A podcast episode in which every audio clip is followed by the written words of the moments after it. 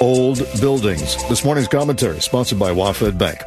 I'm just back from a tour of Eastern Canada Toronto, Ottawa, Quebec City, and Montreal. And of course, when you visit other cities, you compare them with your own, and I can report that when it comes to the natural setting, the hotels and the restaurants, the history, I think Seattle can hold its own with any of the cities we visited. Just two areas of concern. Graffiti. Canada has much better control of it than we do, and the more serious concern, old fairy tale buildings. Seattle doesn't have nearly enough. We have an incomparable natural setting, but where Canada has us beat is charming old fairy tale buildings. Now, if I was comparing us with Europe, of course, you expect European cities would have more charming old fairy tale buildings. But I'm comparing us to Canada, which got started about the same time we did, and yet they have way more fairy tale old buildings. For example, Chateau Frontenac in Quebec City, which looks like a Disney castle. You can't not visit that place and buy a gelato on your way out. And here's the secret.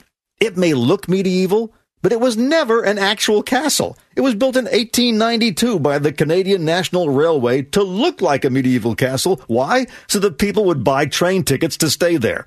So yes, it's an old building, but it was built to look even older because tourists like old stuff. And that's what Seattle needs more of. The people who founded Quebec City were very clever. When the city outgrew the old city walls, the business community said, no, do not tear them down because tourists love old walls. Sure enough, I was one of the thousands of tourists streaming out of buses to those old walls, and I also bought a gelato there too. I have to say, those old walls were in remarkably good condition, even though the chance of a U.S. invasion seems highly unlikely. Now, I realize Seattle has a lot of old buildings in Pioneer Square, but those, frankly, are just old and not particularly welcoming.